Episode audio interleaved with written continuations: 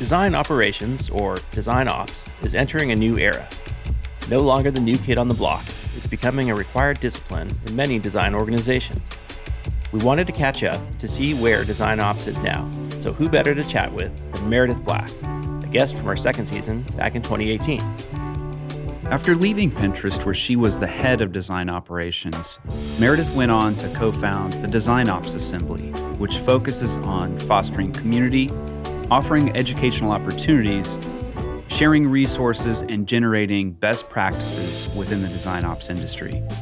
We chat with Meredith about what's changed in design ops in the past four years since we last spoke, the skills that a person needs to be successful in a design ops role, and what she's hoping to accomplish with the Design Ops Assembly. Enjoy our conversation with Meredith, and thanks for listening. What does motion sound like? With Kizik hands free shoes, it sounds a little something like this. Experience the magic of motion. Get a free pair of socks with your first order at kizik.com/socks. Meredith Black, welcome back to the Design Better podcast. Thank you so much for having me back.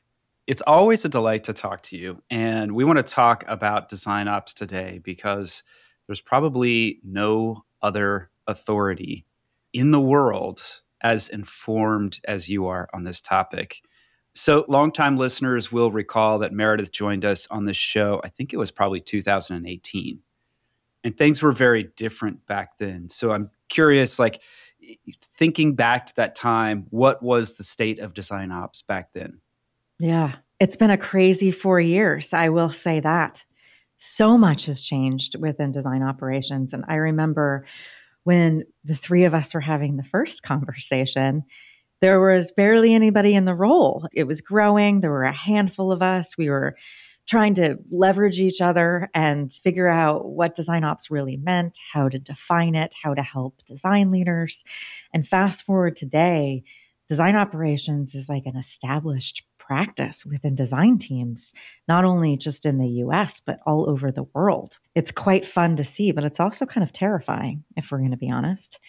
And the reason why I say that is I think with any fast moving profession, there's a lot to be defined, and there's a lot that can also kind of be a little bit murky and go wrong. So I think we're kind of in the stage right now where in the industry, we're trying to define what design ops means and trying to help bring a new era of design ops practitioners into the design community.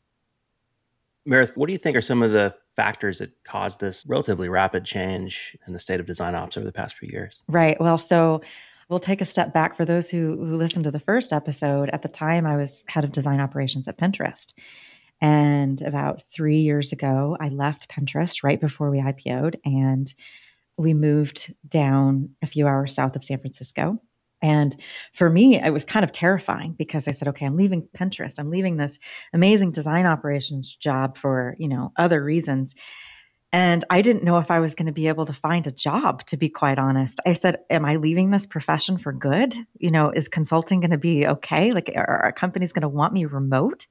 And the pandemic happened. And silver lining, as horrible as this whole situation has been globally, I think design teams realized pretty quickly how are we going to run teams if we're all remote? And I think design leaders relatively quickly realized they couldn't do it without the support of people helping them with running teams remote, getting people on calls, running critiques remote, tools, onboarding, all of this stuff that was happening was happening real time for everyone, not only in the world and every different company, but within design teams. And, you know, how do you keep a design team running? How do you keep them going? How do you keep the culture going? Right. And so I think a lot of leaders found out really quickly we need this role now more than ever. And as a result, things have picked up pretty quickly, which is really exciting. And I mean, we're seeing design companies all over the world and in all different industries leveraging design ops. It's not just these tech companies anymore. It has grown into this actual like burgeoning industry that we wouldn't have seen a few years ago, that we didn't see a few years ago. So it's really exciting to be a part of this. Meredith, so you made a big change in your life after leaving Pinterest and moved down actually to my neighborhood. And sadly, we haven't had a chance to meet up in person, even though we live only a couple miles together because the pandemic came down around the same time that we moved here. But we're changing that. We're going to meet up in a couple weeks. But tell us a little bit about just some kind of personal context. And I heard maybe goats were involved. Goats aren't involved yet. Not However, involved. yeah. So basically, you know, living in San Francisco for 17 years, working at tech companies, uh, my husband and I just wanted a different change of pace, to be honest. And I think a lot of us, you know, going through the pandemic now have thought about this to a, a large extent. And so I think maybe we were slightly ahead of the game. And so part of the reason, you know, we moved down here is my husband's family is in Carmel Valley and we just wanted to be closer to them and be closer to family and kind of soak up a different environment and not kind of be in the hustle and bustle of San Francisco and, you know, walking to work and having bus lines drive by your house and paramedics and fire trucks running all over the place all the time. Like we just we wanted a different pace. So we moved down here, and this was probably the largest adjustment I've ever had in my life, going from being next to coffee shops and being surrounded by hundreds of people a day and at Pinterest and other companies. And part of that was terrifying because I didn't know what I was going to do career wise, right? I didn't know if design ops was still going to be a thing. I didn't know if it was just going to be a thing at Pinterest and a few tech companies or if it was going to take off. So it's been quite the journey. And for good or bad, I've been quite busy, which has been really fun. And I've been able to grow the design operations community, I think, as a whole, which has been really exciting and help grow this practice. So that's what I'm doing down here now. It is amazing that there's so many people working in the design ops space that there can be a community. One thing that I wanted to add to what you laid out of what's changed since 2018 is design teams have grown. Design teams are much bigger than they once were you know, it used to be that when Eli and I started to investigate design teams and, and how they worked, that, you know, like a 25 to 50 person design team was big. And now they're, you know, commonly north of 100 people. And that requires a lot of coordination, hint design ops. And when we spoke to you back then, I remember you were just kind of thinking like we could bring the few design ops people together you had gone through LinkedIn and found everyone with that title. And it was literally like a handful of people, you know, like maybe five people that you could count. Now you've created a community called Design Ops Assembly. How many members are in the Design Ops Assembly? We have close to 4,500 members on a Slack channel. And it's crazy. You're right. When we first started talking, it was Elise Hornbacher and I and a handful of other people in the industry. And we would force each other to get together and say, what does design ops mean in your organization? What are you doing? How can I help you? How can you help me? How can we not recreate the wheel? And slowly but surely, more people were able to hire on those teams, which was great. And then slowly but surely after that, our meetups started getting bigger and bigger and bigger. And it came to the point where we were hosting events of well over 100 people and you know office spaces is all over san francisco. We'd have panel events. We would have you know experts in the industry. We had design leaders come in.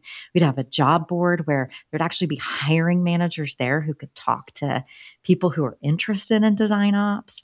And we thought we were pretty cool having 100 people at these events. And covid happened and, you know, we had planned out at least two years worth of events. And obviously that switched. And we made the decision we were like, okay, well, let's just try this online. Let's see how the community reacts. And so we had a Slack channel. And for full transparency, the only reason we even had that Slack channel is so I had email addresses of people so I could send invites to them for in person events. And I can't believe to say that fast forward, you know, now in 2022, we have almost 4,500 people on the Slack channel. And not only is it a Slack channel, but we have over 15 chapters worldwide with people running those chapters for in person events. We have channels talking about tooling, organization, learning and development, career frameworks, org design. I mean, everything you could imagine. And as the community keeps building, it's given us the opportunity to keep building the content and keep building this practice of design operations. And so we've come a long way, which is it's pretty crazy. And I think the coolest thing about the Design Ops Assembly Slack channel and these events is it's not just people who are in design ops, it's people who are in design leadership, and it's people who are really curious about design operations and how they can bring it into their organization and have all of this information in one place that's a very like non-judgy very nice, well mannered group of people who just want to help other people out, right? Like design operations people help other people for a living. And so you have this whole Slack channel where you can get on and be like, hey, does anybody have like a career framework for this? Or what do job levels look like at your company? Or like, super interesting question, but like, where do job bands fit in? And like, how do we define them? All of this stuff is being answered on a daily basis now. Whereas before, we just didn't have this type of forum. And so it's pretty exciting to see where it's going. Meredith, people who listen to our first episode with you probably understand design ops, or if not from other venues. But why don't we just dive into the kind of scope of design ops and the typical roles and activities, just in case folks listening might not be familiar? Yeah, absolutely. And just to call this out, I think it's changing every day. So keep that in mind. When I first started, design operations was kind of everything in the kitchen sink. It was everything that designers didn't have to do other than letting them design, right? And so it was setting up a rhythm of business, setting up a cadence of meetings, making sure that, you know, projects were running smoothly, making sure that there were the right resources on the right projects, you know, ensuring that product managers were getting the resources that they needed from the design team, having cross-functional conversations and just setting the design team up and protecting them you know from the rest of the organization right? Making sure that they had the time to design. They weren't always in meetings. They weren't constantly in google docs constantly having people over their shoulder quote unquote saying hey can you just fix this real quick? Right? So design ops was kind of this protector of the designer. Fast forward to now i think there are different flavors of design ops and it really depends on what size your organization is and what size your design team is right? And like i said before there are organizations where like salesforce who have a ton of designers and they've got a really large design ops team. Facebook has over 200 design program managers and they've got thousands of designers whereas they didn't have that five or six years ago. And so there are different companies doing different things and design ops means different things. And so design ops can mean design program management. How are you defining programs that can help your design team? Is that learning and development? Is that somebody solely focused on headcount and the budget for the team is that somebody who's focused on running great design critiques and you know running day-to-day process of projects. And so it really runs the gamut. But I see this role as essentially the right hand human being to whoever the head of design is and whoever the leadership of design is, to allow that head of design or leader to be responsible for what good design looks like within the organization and lead the team and inspire the team and let the ops person, you know, kind of take care of the rest and help with the day to day minutia. We've seen a number of people transition into design ops from other roles. I didn't see the transition coming, but once they had flipped over, I realized, wow, they're quite good at this. Those skills that they had over here that were maybe misplaced were perfect over there in design ops. What are the typical skills or talents that someone brings to the table when they start to transition into a design ops role? Amazing question. And this has shifted a lot. In the last year, 60% of the people that we've surveyed about this, 60% of the people who are in design ops came from a design role. They were actually designers before they were design operations people. I would say prior to that, the demographic of a person who was in design ops came from the agency background, you know, was a producer, account director, account executive, used to managing different clients, different accounts and stuff like that. And I think that's kind of like the original group of people that moved into design ops because they knew how to work with product managers and engineers. They treated them like clients, right? Like they knew how to push back, they knew how to delicately say no, let me check in for that for you, all of this stuff. But what's really interesting is that I've seen this trend and I can't tell you how many times I've heard the same story of a designer saying, "You know what? I've been doing design ops my entire career. I just didn't know there was a title for it." And it's really interesting to see this switch. And I think what makes designers so successful in this role is that they truly understand not only design, but they are the mind of a designer, right? And so they understand how process works, how designers think, the time that it takes to start from, you know, discovery to sketching to a final product. Whereas I think other people have to learn that real time, right? They have to be like, how, long do you think this will take? Whereas designers, it's just innately in them. Nope, this is going to take time. Nope, these are the questions that I'm going to ask. There's like a natural discovery phase in like every single project because they're used to doing discovery. And so I think this high sense of EQ and deep understanding of design is only going to make design operations better because it's coming from people who truly understand the craft. And it's really fun to see because I couldn't say five or six years ago, anybody in design would be like, I want to do operations. I want to be in spreadsheets and job descriptions all day and like all of these different tools. And, you know, like I couldn't have predicted this. And so the fact that we're transitioning into this kind of new era of design ops is really interesting. I also think, statistically speaking, the majority of people who are moving into design ops have at least 10 to 15 years of experience, career level experience. So we are also identifying out of the gate right now that what companies and organizations need is somebody who does have that business acumen, those cross functional skills, the high EQ, right? That need to be learned over time. And so I think as an industry in design ops, we can do better, right? We can start identifying, okay, we've got this senior level of talent. How do we get the next generation in? And how do we train them? And how do we build up this crew? So this can be a profession that continues to keep going. So, speaking of training, you yourself have created something that is attempting to address that through the Design Ops Assembly. Could you tell us a little bit about that?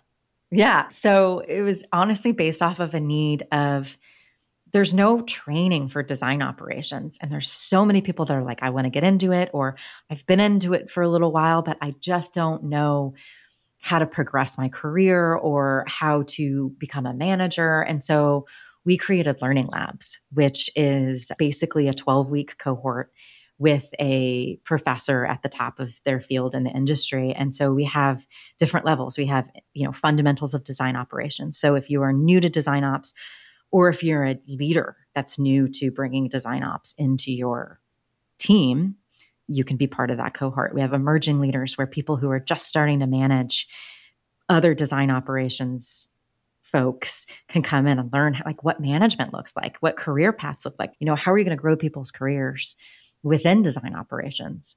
And then we've got established leaders, which is another cohort where it's people who've been in this industry for a long time. You know, the people who did traditionally start from the agencies or who have been doing design ops for a long time.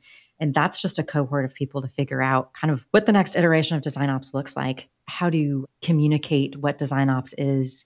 At the executive level and how to get more exposure to design ops and how to get design ops to be considered more of an executive level position. And what I mean by that is we have a ton of women who are in design operations right now. I think we have like maybe 53, 54% identify as women who are in design operations. But where things really start to fall off is at the VP level. You've got a lot of women at the director level, but it drops pretty significantly at the VP level. There's a couple reasons why for that. One is there's not that many VP of design ops roles out there. I can literally count them on one hand, right? But in those roles, the majority are men, right? And so, how does this next level of leaders advocate that this is a role that should be at the executive level? And how do we get more women into it? So, lots of conversations happening around that. But yeah, Learning Labs has been really successful. We're in our third round right now. People are excited. People not only love the community aspect of it, but really love to learn and get into the practical details about how they can do their jobs better on a day to day basis, since they can't really get that type of education at work yet. So that's where we're at.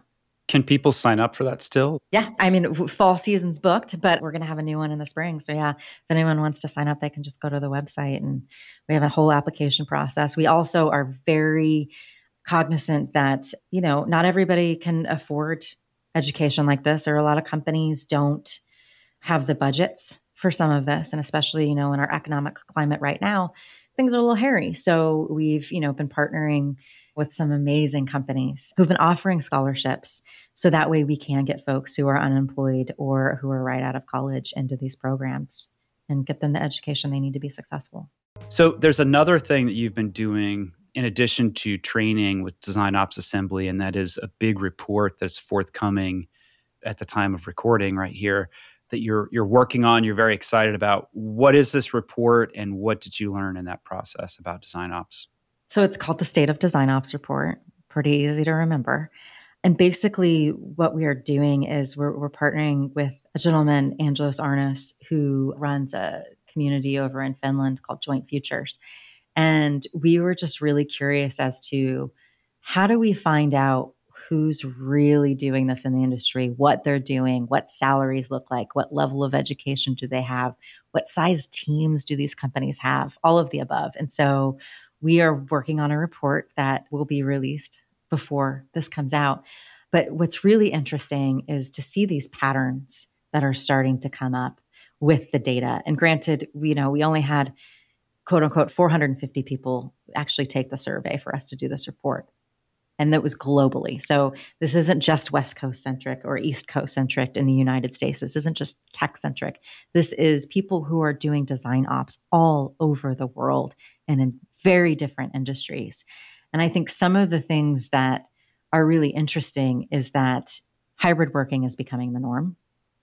I know that there's a lot of press out there right now about trying to move the design teams, you know, back into the office space, but I think that hybrid is here to stay and I think that there are a lot of people within design operations who have figured out a way to make this work and make it sustainable in terms of setting up meetings, not having Zoom fatigue, how to work asynchronously, whereas that was kind of not okay before, right? Like everybody wanted to be in the same room and and do brainstorms.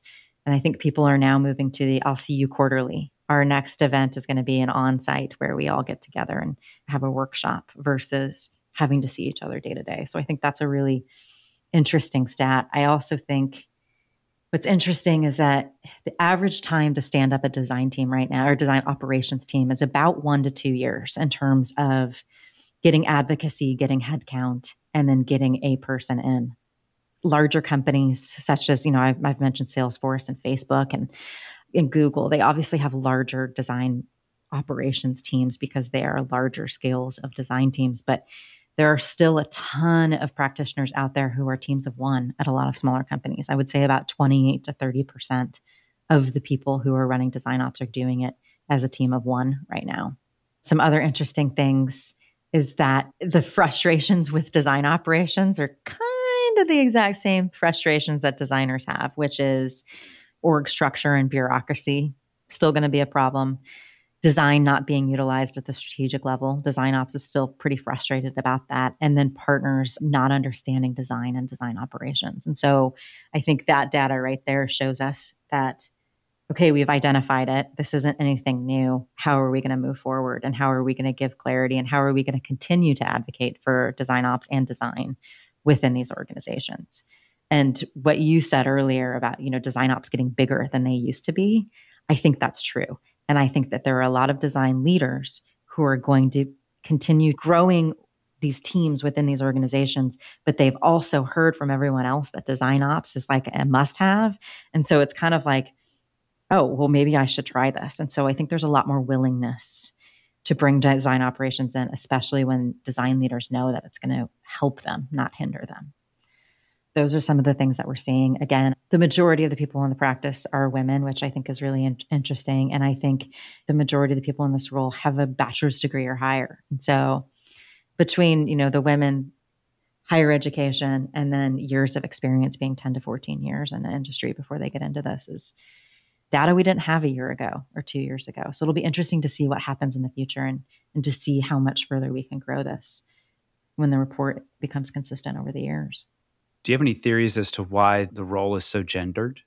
I think there's a couple aspects to this. Is design ops people are very focused on kind of the quality of the experience for the designer and the design team. For me, like I'm very much a nurturer, right? And so like I want to make sure like everybody's doing their best work. I want to make sure that everybody feels like they're motivated, that you know everybody's birthdays are recognized and anniversaries at their company are recognized. And I think there's something about that that's there. I also think women are incredibly talented at multitasking. This is a role where there is a lot of moving pieces and moving parts all of the time. And, you know, like I'm personally not a mother of children, but like, you know, if you're a mom, you've got kids and you are wrangling 50 things, you get it done. Right. And so I think this is the same mentality that comes into this is you just get things done. I also think that there's an art into conversation and EQ and and how you know things are discussed and how things are articulated but i just think it's a strong business acumen that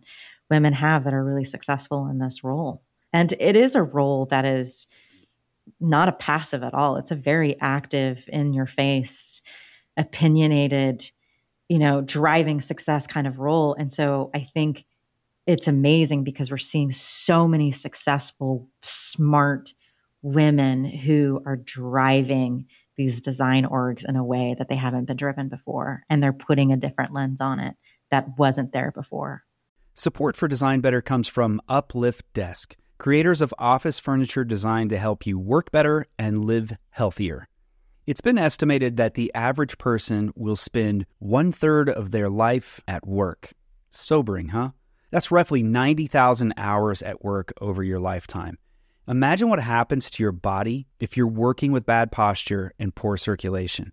It can be devastating on your health. That's why Eli and I love Uplift Desk and their ergonomic desks and chairs. Uplift Desk makes solid, well constructed standing desks that you can customize to match your workspace. And they have a wide variety of incredibly ergonomic chairs. My personal favorite is the Human Scale Freedom Chair. I'm sitting in it right now. For professionals like us, investing in the right tools, especially our desk and chair, is essential. You're going to get free shipping, free returns with free return shipping, and an industry leading 15 year warranty that covers the complete desk. Eli and I love their products, and we know that you will too. Give it a try. Go to upliftdesk.com and use code DesignBetter5 for 5% off your order. That's U P L I F T desk.com to get 5% off your entire order with promo code DesignBetter5. Support for Design Better comes from our friends at CrashPlan. Visit crashplan.com slash designbetter for 50% off your first year of CrashPlan. From my daughter's first birthday to my son's first soccer game, if you're like me, you have thousands of precious family photos that only exist in digital form. That's why I've been using CrashPlan for a decade and a half now to back up all my important files. CrashPlan works efficiently in the background while you work, encrypting and sending all your new or changed files up to their secure cloud server every 15 minutes. And they make it simple to restore some or all of your data. And with unlimited version retention, CrashPlan can also be your ultimate rewind button. Businesses of all sizes benefit from CrashPlan's multi tenant capabilities. Buy as many user licenses as you need and easily manage them all under one account. Go to crashplan.com slash designbetter for 50% off your first year of CrashPlan. That's crashplan.com slash designbetter, all one word, for 50% off your first year. Back up better with CrashPlan. This show is sponsored by BetterHelp. When we spoke with Seth Godin on Design Better, he said something very interesting. Everyone's got a noise in their head. You, me, your boss, everyone. That noise in our head is self doubt, confusion, fear, anxiety, all of that. It's part of the human experience and it can hold us back. Therapy is one of the best ways to work through it all, to quiet the unproductive noise and develop positive mental health. If you're thinking of starting therapy, give BetterHelp a try. It's entirely online and designed to be convenient, flexible, and to work with your schedule. BetterHelp can help you get the support that you need. Visit betterhelp.com slash designbetter today to get 10% off your first month. That's betterhelp, H-E-L-P dot com slash designbetter. It's just a highly influential role where design ops often is like playing a significant role in key decisions or like who comes into the organization, how that works. Yeah. And, and I mean, at the end of the day, like you're kind of the puppet master a little bit. Like nobody really knows what you do, but you're kind of moving all the pieces around in the background. And people in this role don't get enough credit for what they do, but they're also the type of person that doesn't actually need that credit and validation. They're very like service centered, service forward individuals. And so I think, you know, this can be a very thankless job sometimes or, you know, ill defined. I have a notebook on my desk that literally says, wait, what's my job on the front of it? That kind of describes this role in a nutshell. And, you know, I've also got a sweatshirt that we just designed called Chief of Feelings, right? Because I think at the end of the day, that's what the design ops person is. We're the chief of feelings. We don't know what our job is, but we do whatever we need to do to get it done. There's sort of a counterpart on the engineering team in DevOps roles. Is there any kind of overlap between what they do and what a design ops person does, or is it kind of no real relationship? I mean, I think it depends on the organization that you're in. Like what they were called like tech program managers and some of the larger companies. And I think design ops is focused mostly on the operations of design, the program management of design, what good design looks like. Whereas I think TPMs and technical program managers are more focused on how things are going to get implemented and how they're going to get out into the real world, technically speaking, right? And so I think that there are at times can be lots of conversations between like what do I dream up and what do I want to happen in my head versus what is reality. But I think they're kind of like two parallel paths of work that kind of happen at the same time, but should be in conversation with each other. There's also a new role that's coming out that's called product ops which is essentially the same thing, but in the product organization. Everybody wants an ops role right now. Like we've got finance ops, we've got marketing ops. Like everybody's like so excited about ops roles, which is fantastic. However, my biggest fear is if we don't clearly define these roles, there's going to be a lot of overlap and there's going to be less validation for the role. And so, like, how do we make things crystal clear? How do we define what these things are? How do we focus less on titles and more on impact and how we're going to make an impact within not only the design team, the product team, but the company as a whole? Meredith, I wanted to just return to, you know, kind of the personal side of, of how you ended up here, leaving San Francisco, leaving Pinterest. That was probably a big personal transition for you. And now you're in a really unique place where you're consulting, you're running a community, you're connected with a lot of people you're working with a lot of different organizations as well and i'm just curious like for you personally this shift in your career your shift in your location it's really like redesigning your life. How has that changed you? Like i said before i think when i left pinterest i was terrified i was going to have to restart my career all over again. You know? I mean full disclosure at one point i was like hey, maybe being a 911 dispatcher would be cool. I had no idea. I thought I was going to have to like redefine my life. And I was like, what is going to inspire me? I am in a completely different community. You know, I think what's really interesting is I think that being a design minded human being, you're kind of always thinking about how to optimize things or like what's going to make you happy. And I think for me, it was, I love community, right? Like I love connecting with people and I love helping other people out. Helping somebody find a job is like the biggest joy for me. Like I love being able to be like, I helped get you on a career trajectory that like maybe I couldn't have gotten when I was in that phase in my career. And so building the design ops assembly community has obviously been a huge labor of love and I'm so excited to do it. But like also I think being able to consult and being able to talk to so many design leaders versus just the few I was interacting with on a yearly basis, I would say, like, you know, Pinterest and Facebook and all these other places. It's been really cool to see what's happening in the industry, just in design as a whole, what the market looks like, what people are passionate about, how teams are running, how teams are structured. I have the opportunity to have these conversations with design leaders from all over the world that I wasn't having before. And now I get to have these conversations and share with them my experience from working with all sorts of different companies right now. Right. And so I can bring the, hey, you know what? I just worked with the design org that was very similar to this. This is what worked, this is what didn't. We're going to make sure that we don't make the same mistakes here, right?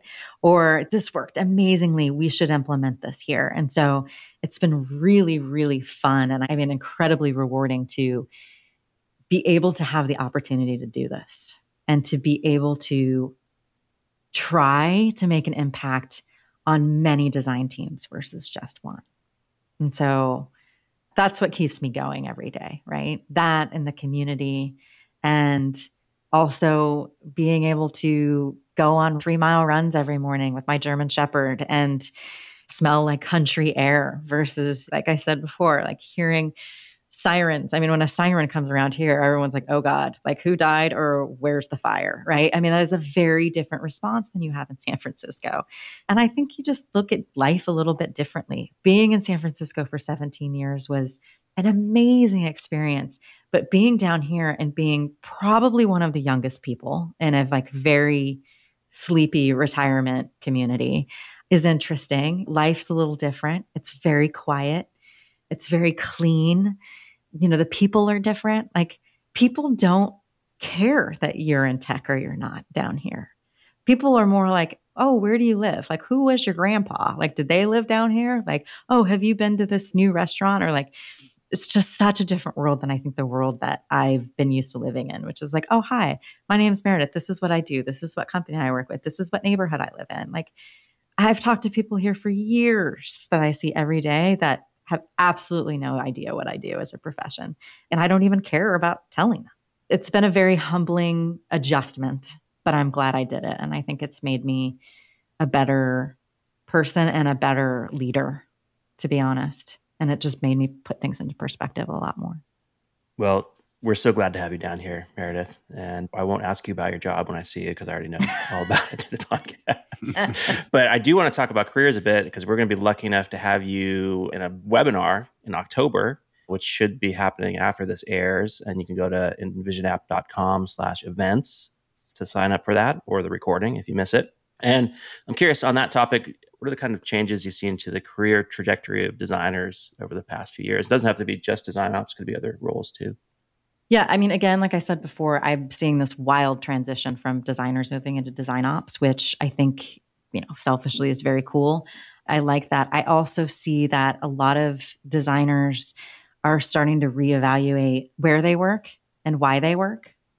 And that can be a controversial statement, but maybe that's what a pandemic does to a person is I think more people are wanting more work life balance are wanting to work on meaningful products that they feel good about and are, you know, sometimes willing to take a pay cut for that, right? I think there was a time where everybody wanted to be at the hottest company there was and I think now people are really readjusting their their mindset of what good looks like and what happy looks like and what good design looks like.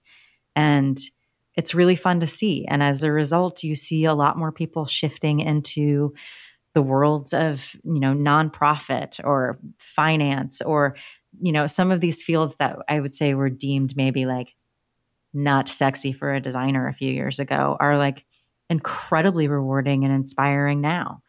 And so I think the world is going to be a much better place because designers are thinking about problems that we deal with on a daily basis more and more than just the large corporate and social media companies of the world that I think we all were once very attracted to. This is something you've been digging into pretty deeply. Listeners may not know this, but you and I, we co host a podcast on this topic with our friend Bob Baxley, who has also been on Design Better. We host a show called Reconsidering. Yeah, yeah, we do. And it's literally how to make a life while also making a living and but you know like what life throws at us right and so i think it's been really fun and you know eli to answer your question we've been talking to not only design leaders but new york times bestselling authors about what does life look like and how can we be better humans right and i think we're all just in this period of reevaluation right now and i think that's okay and i think it's kind of this aha moment and Aarron, you, obviously, you know, we, we have the best time doing this podcast, and it's just it's like so a fun. big yeah. nerdy book club for us because we get to read all Yeah. of these amazing books and talk to all of these super smart people. And we're like, wait a minute. It's just giving, I think, me a much different perspective into not only the world of design and what I've been doing, but also just how other people think, right? And the yeah, stages and of live. life you go through, right? And, yeah. and live. Like, you know, we're talking to MIT philosophy professors about what it's like to go through, you know, like a midlife crisis, right? Like, that's not a conversation you're going to have around the water cooler every day. And so, the more we can elevate these conversations about just being human, I think the better we're going to be at our work in general, no matter what that is or what we do. I've really been enjoying the show. So we don't usually plug too many other podcasts on here or other things, but where can we where can folks listen to Reconsidering? you can go to reconsidering.org for the podcast. We just launched season three. We've got some pretty inspiring designers coming up soon. And among with a myriad of other amazing guests, we're going to be talking about all sorts of things from regret to friendship to AI to games. Like it's a swath of information. And then if anybody's interested in joining Design Ops Assembly, you can go to the website designopsassembly.com and you can join the Slack channel. And there's a ton of events that you can get involved with or be locally online and be a part of the conversation. And the report will be there as well? Yeah, the report will be there the end of September. We've got over a thousand people joining us for the talk next week. So it's going to be interesting. It's going to be interesting to see the response and what people are thinking. So, yeah, feel free to go grab the report as well. Thanks so much, Meredith. One more, there, hopefully people aren't fatigued yet, but one other thing they should check out is her Design Ops book and on Design Better Library. Meredith Black, so wonderful to have you back here. And I look forward to seeing you in person. Yeah, I can't wait to. Thanks, everybody.